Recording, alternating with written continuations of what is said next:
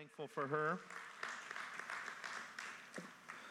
I want to share a message with you this morning. Actually, God started uh, dealing with me several weeks ago about this topic, and um, you might call it the flip side to what we've been talking about leading up to Thanksgiving. Um, man, you got to pray for me this morning because uh, I feel like the Lord's just doing a, a work in my heart in this in a big way. And in all honesty, I, I think uh, God's word is just hitting me right between the eyes.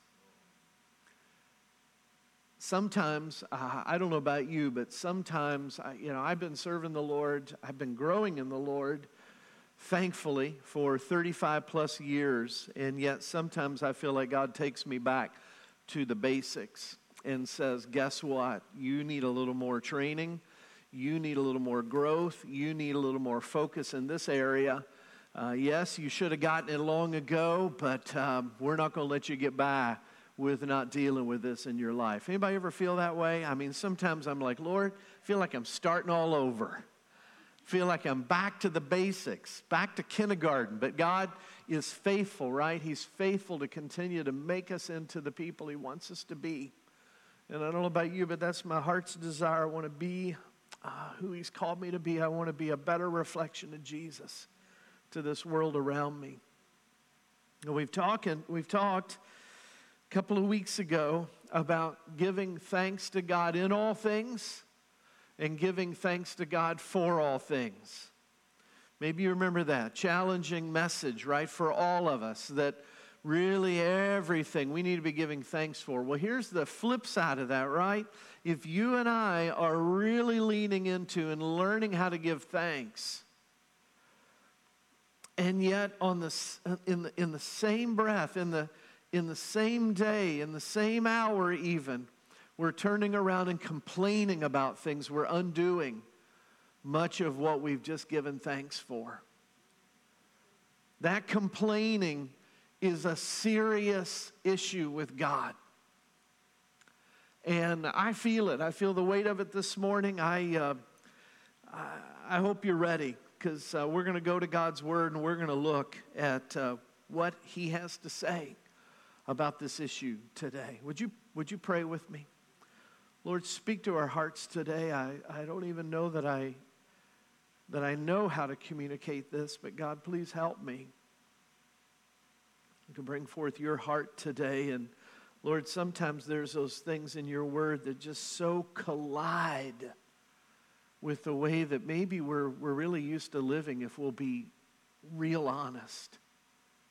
That sometimes it, uh, it feels really unsettling, and yet you're doing something of your transforming work in us that's we welcome. We, we welcome that. We want that. So, God, have your way in us today. May we not only be a people of praise and thanks in all things and for all things, but may you check us every time we give in to that habitual nature of complaining that is so grievous to your heart. May we recognize it. May we see it. May we sense it. May you bring it to our attention. Lord, you want us to live in such a way that we reflect you to the world. So, God, do your work in us today in Jesus' precious name. Amen. You guys ready for the ride this morning? Hey, let's start with a couple of fun things real quick, okay? Some I know it's after Thanksgiving. So you guys had a good Thanksgiving, yes? Amen. Here's, here's a couple of Thanksgiving trivia questions. Just, just to see how much you actually knew about Thanksgiving, okay? I know it's after, but hey, how long was that first Thanksgiving celebration? Anybody know? Three days. Three days, right? What meats were served at that first Thanksgiving? Anybody know? Not turkey, actually. Venison, swan, duck, and goose. Anybody have a goose this, uh, or a swan this, uh, this Thanksgiving? Seafood, too, was served at the first Thanksgiving feast lobster, oysters, fish, and possibly eel. Anybody have eel this Thanksgiving? Anybody enjoy a little bit of a little bit of uh, cordon bleu eel? No, I'm just kidding. Who was the first president to pardon a turkey? Anybody know? JFK, JFK. Here's a good one for you, okay? How many calories on average are consumed per person at Thanksgiving dinner? Somebody said, don't want to know that one? Just don't even want, no, don't want to know. 4,500. Wow. Yes, yes, yes. 4,500 on average, exactly. So this morning, I'm calling our message today, What About Saints with Complaints? And uh, I'm raising my hand, I'm raising them both. that would be me, Lord. That would be me, Lord. So we live in a society, quite honestly, where um, we are discontented complainers. A society where people are uh, honestly seldom satisfied. We're the most indulged people on the face of the earth, and yet uh, statistics, even surveys, even tell us that we're increasingly unhappy. There's a thing out there called the World's Happiness Report. I don't know if you've seen it or heard about it, but it's a global collaborative report that comes out that ranks nations according to the respondents, uh, you know, answering all kinds of questions to, to determine how happy they are collectively. And according to the report, the first year it came out was 2012. In the United States, in 2012, ranked 11th in the world.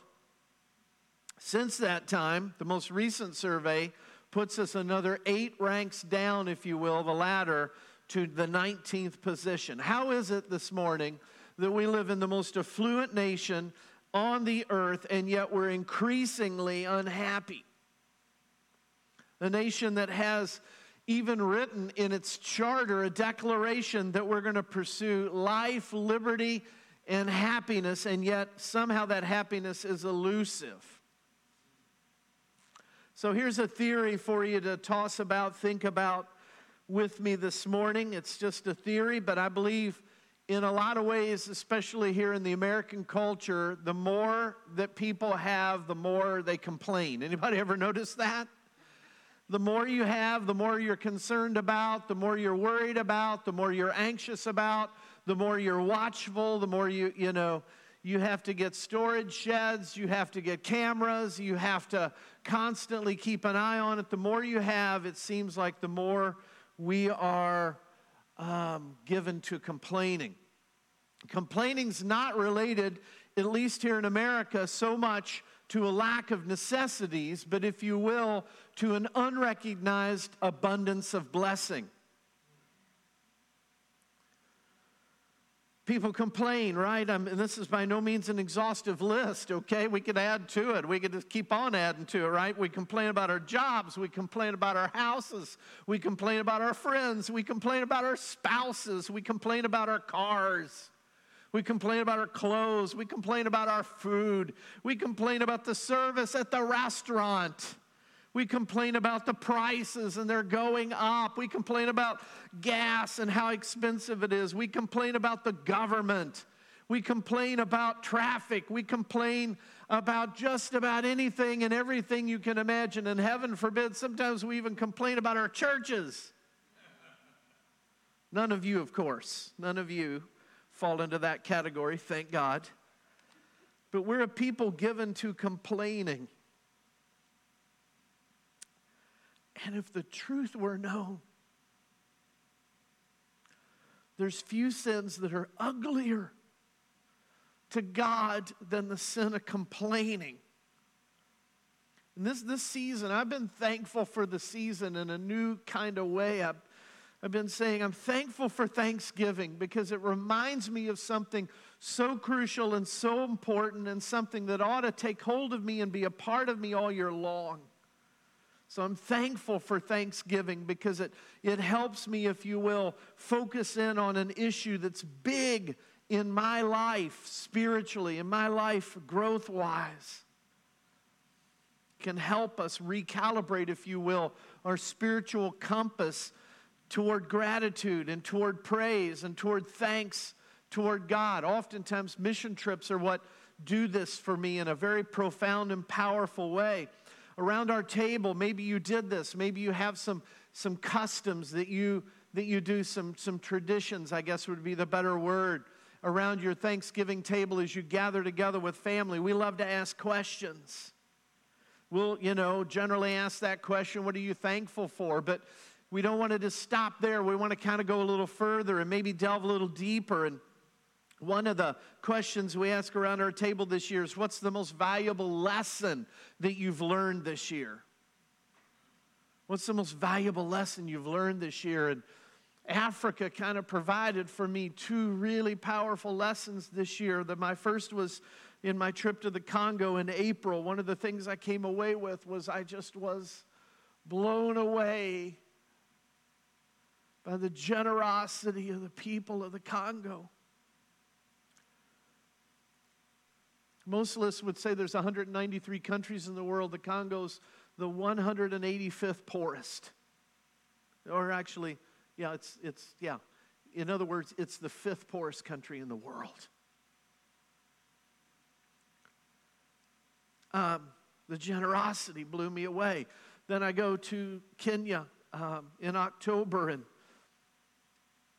what blew me away there was the deep and abiding, joy filled, unshakable presence of Jesus in the hearts and the lives of people who've been rescued out of the most incredible poverty, who've gone through the incredible hardships, and yet their faith in the Lord is unshakable.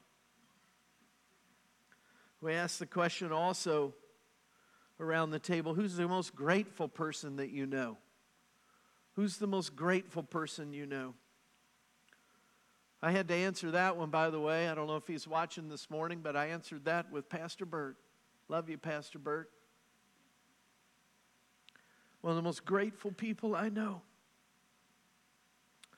Several years ago, most of you wouldn't know this, but Pastor Bert and Miss Carla went through a, a season where uh, they thought there was going to be a great blessing from a great tragedy that was coming into their lives, and it didn't happen. And um, I'll never forget. I asked Pastor Bert, "What'd you do? What did you guys do?" And they were driving back home on a long, a long journey, and uh, he said, "We just began to thank the Lord for all the good things in our lives." That's just the way I've seen him live his life again and again. Now we ask the question: How do you stay focused on gratitude throughout the year?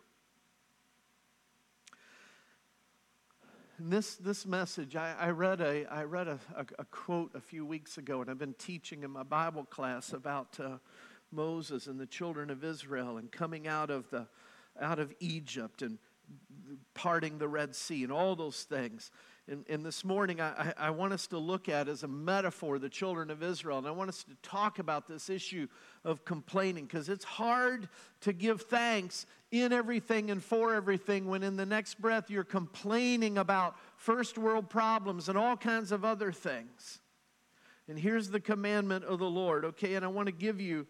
Um, I want to give you some thoughts today on this whole issue. The command of the Lord is against complaining, right? Philippians 2:14 says this, do everything without complaining or arguing. Would you just read it with me and say it with me this morning? Do everything without complaining or arguing. That Greek word for complaining is the, is the word gongosmas. Gongosmas. It's kind of a, uh, uh, it's kind of one of those words that kind of sounds like it means, right? Complaining, gongosmas. Don't, don't complain, gongosmas. 14 times it's used in the New Testament. Maybe, just maybe, there's a little bit of a challenge with the interpretation of this word into English, the transliteration, right? Because 11 times it's used not for verbal complaining, but it's used for evil thinking. You might just say that it has, it has to do with go, what's going on inside us even more than what maybe's coming out from us. You might not even say it, but you might be like me. Sometimes you're a complainer or a grumbler on the inside. Sometimes that dissatisfaction is coursing through your brain and you're complaining on the inside. If people could hear your thoughts, Paul says, and he makes it really clear, right? It's this isn't just a suggestion. He says, do everything without complaining or without evil thinking. Stop complaining about your circumstances. Stop complaining about your family. Stop complaining about your finances. Just stop. I don't know about you, but sometimes I come across scripture like this and I'm like, God, I can't do it. I, I just, I'm, I'm helpless to be able to do that without your help. You do realize, right? That's what the Christian life is about. You and I can't live this out without the power and the help and the presence of God in our lives. How many things does Scripture say that you and I are supposed to embrace fully and live out completely that, quite honestly, we cannot do on our best day? Jesus says things like, Don't worry. How many of you found that a little tricky? Don't be anxious for anything. How many of you have failed on that one a few times? Without God's power, without God's presence, you and I can't do it. But I'm telling you this if we'll lean into the things God's saying and say, okay, God, I'm coming back to you. I'm coming back to your word. I, take me back to kindergarten. Teach me this afresh and anew because I want to look more like you. And you got to help me, God, because some of this stuff is just like habitual, and I need to get past it and over it if I'm going to reflect you to the world around me. It's a clear command in Scripture. I don't know about you, but I need clear. I'm pretty simple. I need clear. Sometimes I have to say to my precious wife, just summarize it for me, okay? Just kind of give me the bullet points, baby. She's talking, and I'm going, I'm lost, and I'm like, help me kind of see through it all. I like it when God is clear. And he's clear to me. He's hitting me right in the between the eyes. Stop complaining. If you're going to be a thankful person and a grateful person, and I don't know about you, maybe this is hitting you too, or maybe it will as we get into it, but maybe, just maybe, you can help me and maybe I can help you. Because believe me, I'm not pointing the finger at you. I know I got three fingers pointing right back at me. It's a tough issue. Why is it? Why is it that Paul, speaking on behalf of God's breath, says, Do everything without complaining or arguing? Here's why. Look at it. So that, so that you may become blameless and pure children of God without fault in a warped and crooked generation. Then you will shine among them like the stars in the sky. I don't know about you, but that just undoes me. I mean, did you get this? Complaining affects our holiness. By the way, that's one of those things you don't hear much about in church anymore holiness. It's pretty important to God. Without holiness, you, you won't see God. Do we desire to be holy? Do we desire to, to be like Him, to be blameless? It affects your purity. It's almost like complaining, if you will, is a gateway sin for other things just to come into your life. It kind of opens the door that'll lead you down a sinful path. So that you become more and more like this warped or crooked, the, the word there literally means bent generation that we're living among. And by the way, it's almost impossible to be a witness of the wonderful Christian life if you're a person giving to complaining.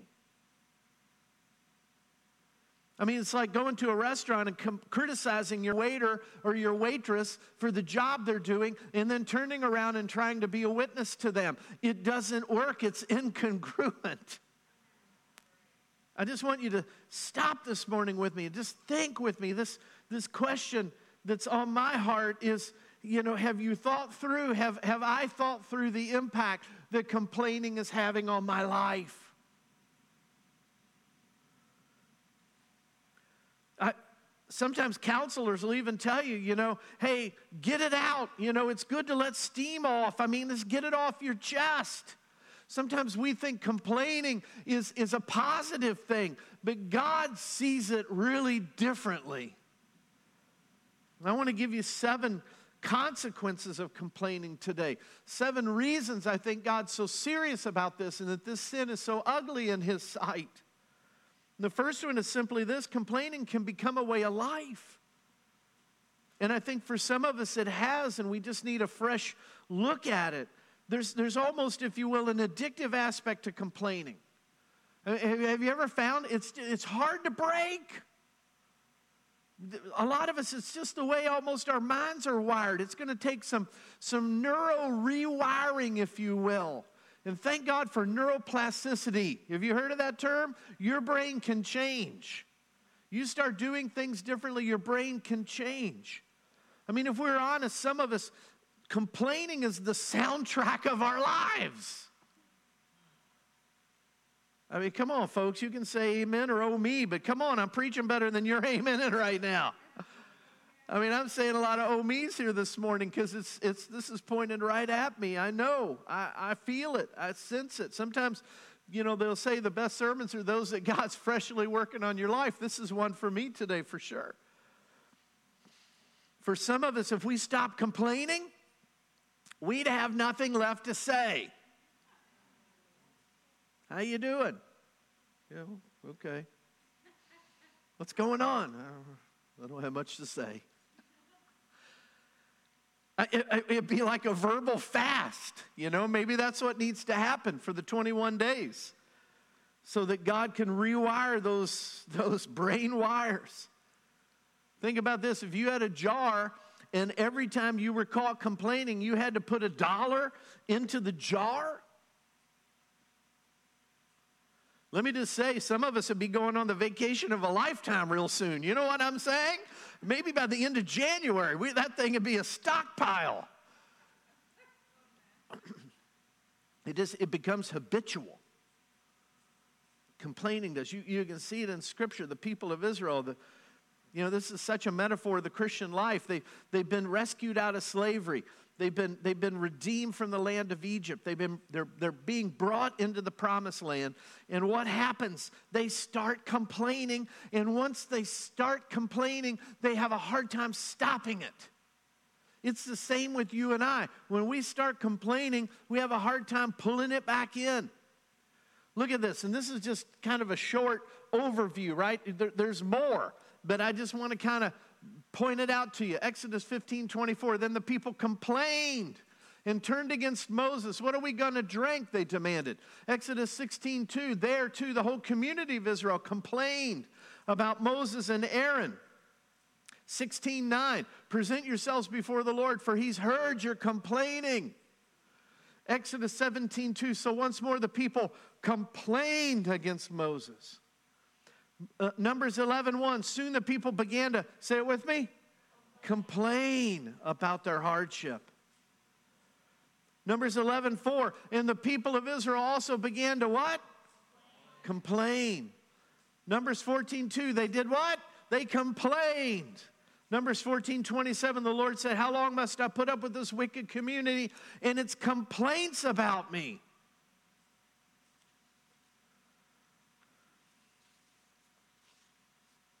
Once you start, it's hard to stop. Because complaining becomes, if you will, almost like it's what colors the way we see the world. It's almost like wearing those rose colored glasses. We begin to see everything through a critical, complaining viewpoint and perspective, and through eyes that see things that way. And it's really revealing, if you will, what's in our hearts. Second, complaining, it distorts our view of reality. Exodus 16, 2, it says, There too the whole community of Israel complained about Moses and Aaron. If only the Lord had killed us back in Egypt, they moan. And listen to this, listen to this, would you? There we sat around pots filled with meat and ate all the bread we wanted.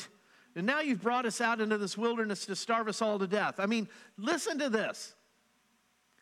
Complaining distorts reality. We sat around pots filled with meat. We ate all the bread. It sounds like they're at an all inclusive resort, doesn't it? But they were slaves. They weren't eating everything they wanted. They were deprived and they were tortured and they were treated cruelly by the Egyptians. I played for my high school uh, class the other day the song from Keith Green, So You Want to Go Back to Egypt. I love that song, man. You should check it out if you haven't heard it lately. It'll, it'll convict you. I mean, the situation was so horrible, right? Back in Egypt. The male children were slaughtered, quotas were set for making a certain number of bricks. Uh, you know, things were taking away to make that even more difficult. And if you didn't meet the quota, you were beaten. but it's interesting, isn't it? Because complaining, it distorts our view of reality. When you complain, you tend to look at the past in a way that's not accurate. You tend to see the future in a way that's not accurate. And in all honesty, you ruin the present through your complaining.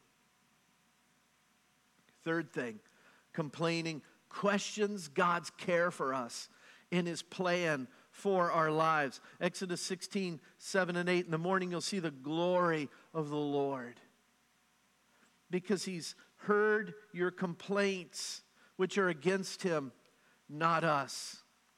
What have we done that you should complain about us? Then Moses added, The Lord will give you meat to eat in the evening and bread to satisfy you in the morning, for he's heard all your complaints against him.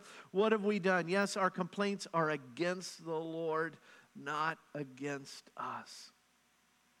I read a quote just the other day. It's what started this whole thought in my heart and brought conviction in my own life. I, I just read a, a quote the other day. It said, You know, when you complain,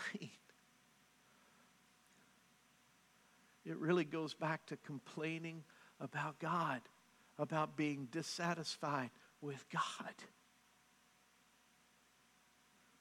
Do we sometimes think we know better than God Himself? We, we, we, we love to talk about Him being a good, good Father. He is good, but do we not trust His goodness? Charles Spurgeon says it like this As long as a man is alive and out of hell, he cannot have any cause to complain. Joyce Meyer, love good old Joyce Meyer. She said, Many believers are Sunday warriors and Monday whiners.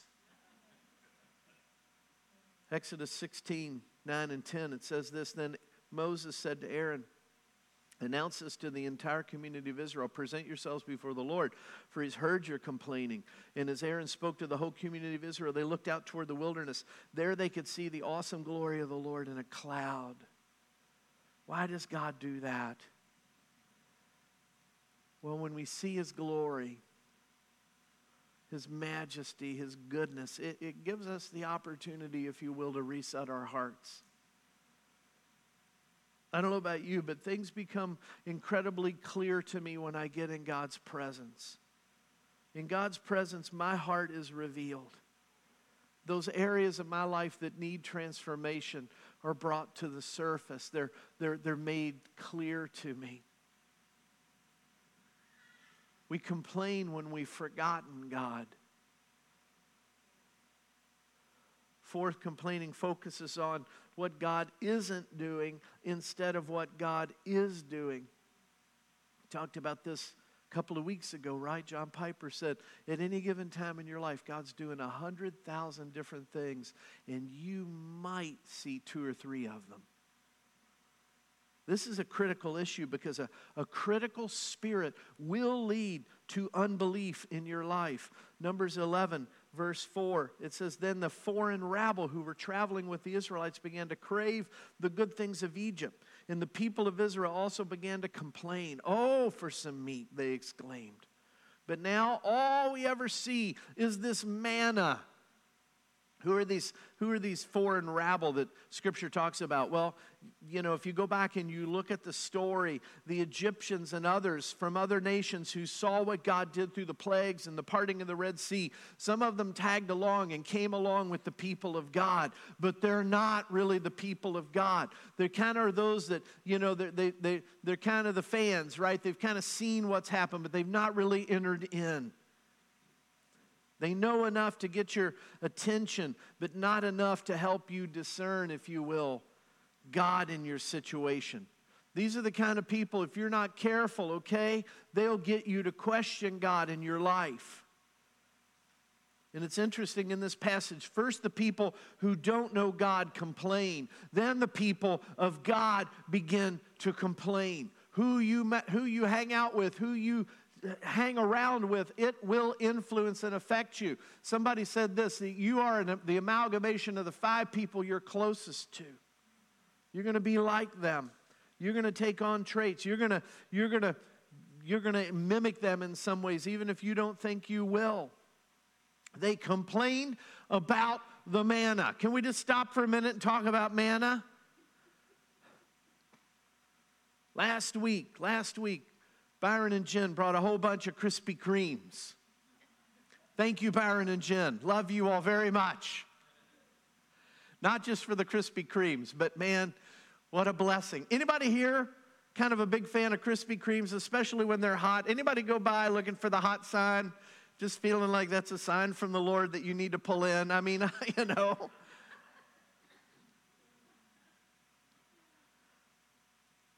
I'd already had one donut last week. That was one over my, you know, my diet. But I, they came in with those Krispy Kremes. I had to dive in for a second. Picked up that fresh Krispy Kreme. I'm eating it, and Byron says this. He says, "It's like eating a baby angel." I never quite thought of it that way, Byron, but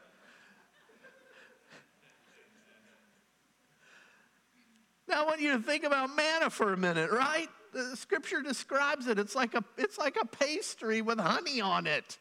It's essentially, if you will, a Krispy Kreme. You get to go out every day and pick up as many as you want. The hot sign is on.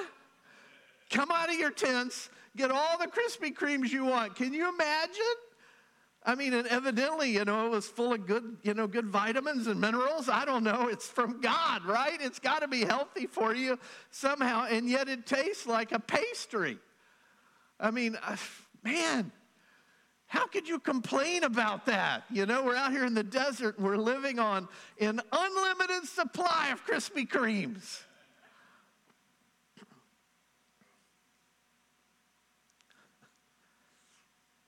Psalm 78, verse 18. Look at this. They stubbornly tested God in their hearts, demanding the foods they craved. See, we put God to the test when we complain about what He has provided or what we think He won't do. Be careful, folks. Don't listen to the wrong people and don't listen to the wrong thoughts. Psalm 78 goes on, they even spoke against God himself, saying, God, God can't give us food in the wilderness. Do you see distortion of thinking going on here? Do you see? Sometimes our thoughts get crazy, don't they? God can't give us food in the wilderness. Yeah, oh yeah, he can strike a rock so water gushes out, but he can't give his people bread and meat. I mean, you, you realize, right? The striking of the rock, I mean, this, this, is, this is no small miracle. Moses takes that staff, strikes a rock, water gushes out enough to water, if you will, to hydrate two million people. This isn't a small little thing. This isn't a trickle coming out. This is a gush of water coming out. And yet, look, look at their, their thinking. Look at their, the distortion of their thoughts. It's unbelievable. Oh, you know, he can't give us food in the wilderness. Ah, yeah, he can strike a rock, but hey, that's no big deal. When the Lord heard them, he was furious. See, when we complain, we, we don't even realize it, right? We don't stop to think about it, but it diminishes God in our lives. even when he has done mighty things. It's unbelief creeping in, taking over, and it limits God because God always wants to do two things in your life. He wants to show you his goodness and demonstrate his power. Fifth, complaining fosters unbelief. Numbers 13, it says, But the other men who'd explored the land with him disagreed. This is when the spies are sent into the land, right, to spy out the, the promised land. Twelve spies, among them Joshua and Caleb. We can't go up against them. They're stronger than we are. So they spread this bad report about the land among the Israelites. Two say, Yes, we can. Ten say, No, we can't. And complained. And it's interesting, isn't it? Because sometimes when we complain, sometimes our complaints are bent toward the leaders in our lives, right? If we just had the right leader. I mean, let's think about this for a minute, right? In all of these examples I'm giving you from, from Exodus, from, from, from the children of Israel, Moses has been their leader. He's been used so powerfully. He's spent so much time in God's presence that literally he radiated and glowed with the very presence of God. But do you get what's going on here? I want you to get this this morning. Even Moses can't overcome the unbelief of just 10 people.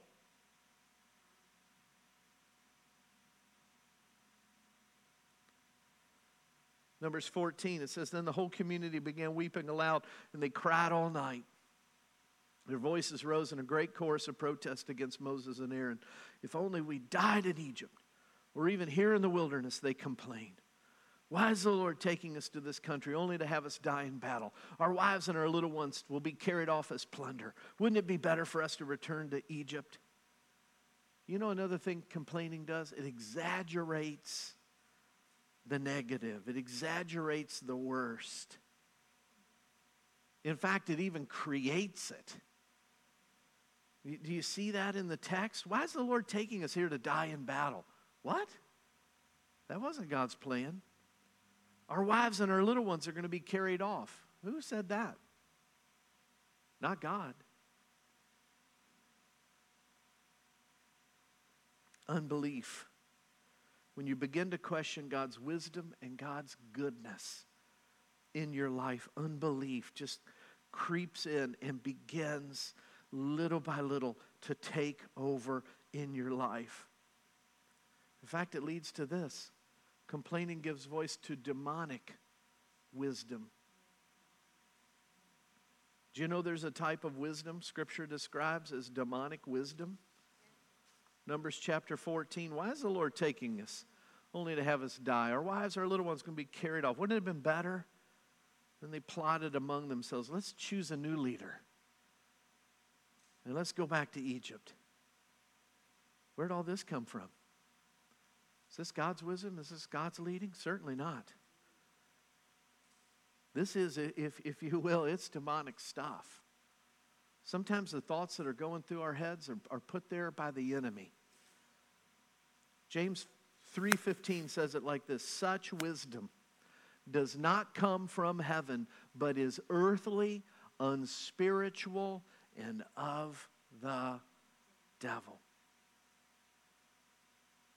There's a wisdom that's demonic. It's called wisdom, by the way, because you'll have reasons for it.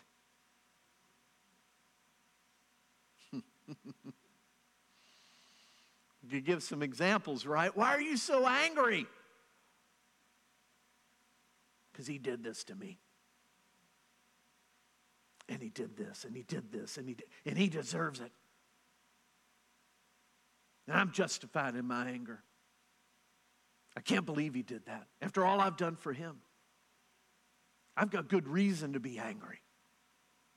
I've got good reason to want to get to want to get even, to want to retaliate, to want to see something happen not good in that person's life. See, complaining gives the devil an opportunity to work in your life. If praise, we talk about this, right? If praise brings God into the room, Bible says he inhabits the praises of his people. If praise brings God into the room, who do you think shows up when you and I start complaining? Think that invites God in? Certainly not, but it does invite the enemy in. Seventh, lastly, complaining gives voice to things that diminish our future. Then the Lord said to Moses and Aaron, How long must I put up with this wicked community and its complaints about me? Yes, I've heard the complaints the Israelites are making against me. Now tell them this as surely as I live, declares the Lord, I will do to you the very things I heard you say. Woo!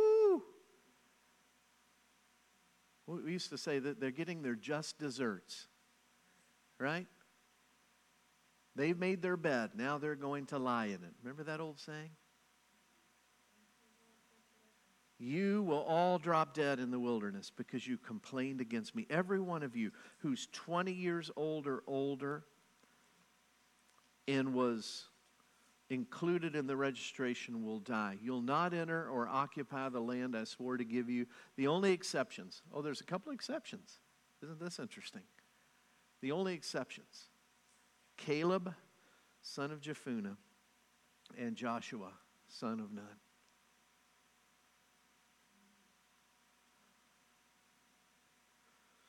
By the way, here's a little Bible trivia. Who's the only guy in the Bible who had no parents?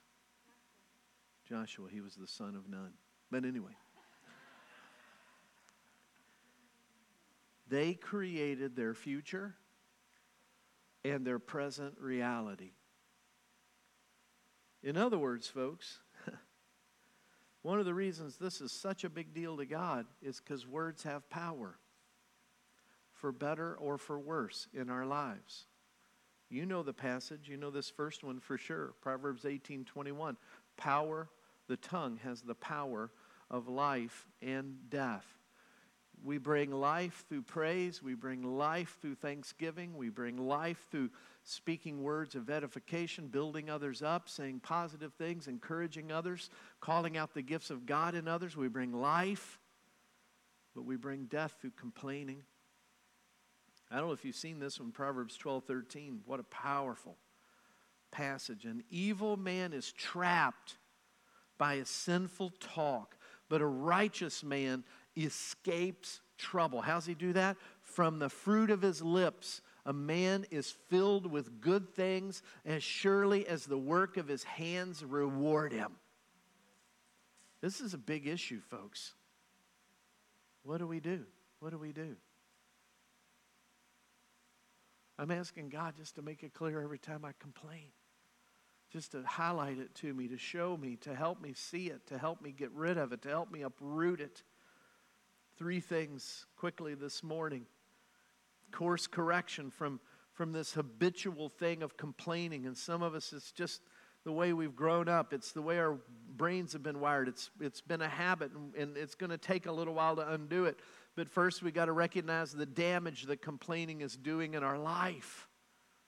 And then we got to repent of that complaining. Can I just say it's a sin, and for some of us, it's, it has to do with a lordship problem in our lives. There's areas of our life, if we're complaining, there's areas of our life that are not fully submitted to the lordship of Jesus Christ, or we wouldn't be complaining about them. And then, third, we've got to reshape our response to life. He's a good, good father. We can trust him. He knows how to provide what we actually need. Well, that brings me back to where we started two weeks ago. 1 Thessalonians chapter 5 Be joyful always, pray continually, give thanks in all circumstances For this is God's will for you in Christ Jesus. I'm giving thanks in all circumstances, then I'm sure not complaining, am I? Would you Bow your heads, close your eyes with me for a moment. Holy Spirit of God, what are you speaking to our hearts today? I feel like you've really been speaking to me on this issue, and I, I believe probably some others here in the room. Lord, make our hearts tender and receptive to you. Sometimes I think about, Lord, if, if I was really living out what your word says, boy, oh boy, I'd really look quite different from this world around me. And that's the way it's supposed to be. God, help me to continue to allow you to do that fine tuning and that work in my heart that needs to be done. God, work in each of our hearts. Point out to us, Lord, those places and times where it's almost like we're, it's, we don't even recognize it. We don't realize it. It's so common. We just complain and complain and complain about so many things. And when we're doing that, Lord, we're, we're ultimately complaining against you. Forgive us, God. Forgive us, God. Break that off of us. May we truly be a people of praise, a people of thanks, a people with grateful hearts in all things and for all things. In Jesus' name. Would you stand with me today? Can you give the Lord praise? Was that